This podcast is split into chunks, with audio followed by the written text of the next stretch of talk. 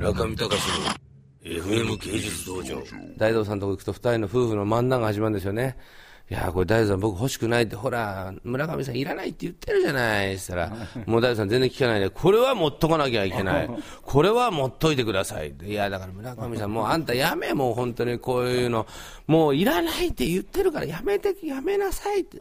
村上さん、あなた今わからないと思うけど、持っといてください。全然何にも人の話聞いてないね。うん、聞いてない。聞かない。でも人間っていうのはね、後先になりますよ。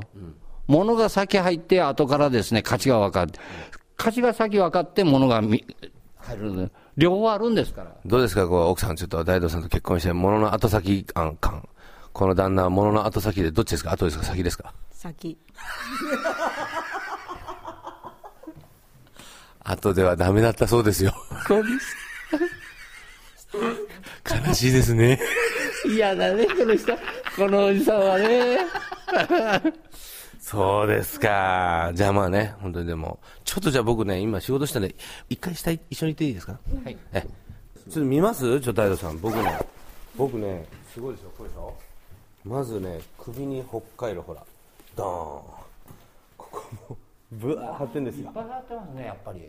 やっぱね、僕はもう全然血行が悪いとダメなんで、あの血がね、九州の出身なんですよ、僕。あの寒いのダメなの。大大道さんも寒いのダメですよ。だからあったかくしないと。ね。じゃあ行きますか、明日。はいもう一回ね。中見隆の FM 芸術道場。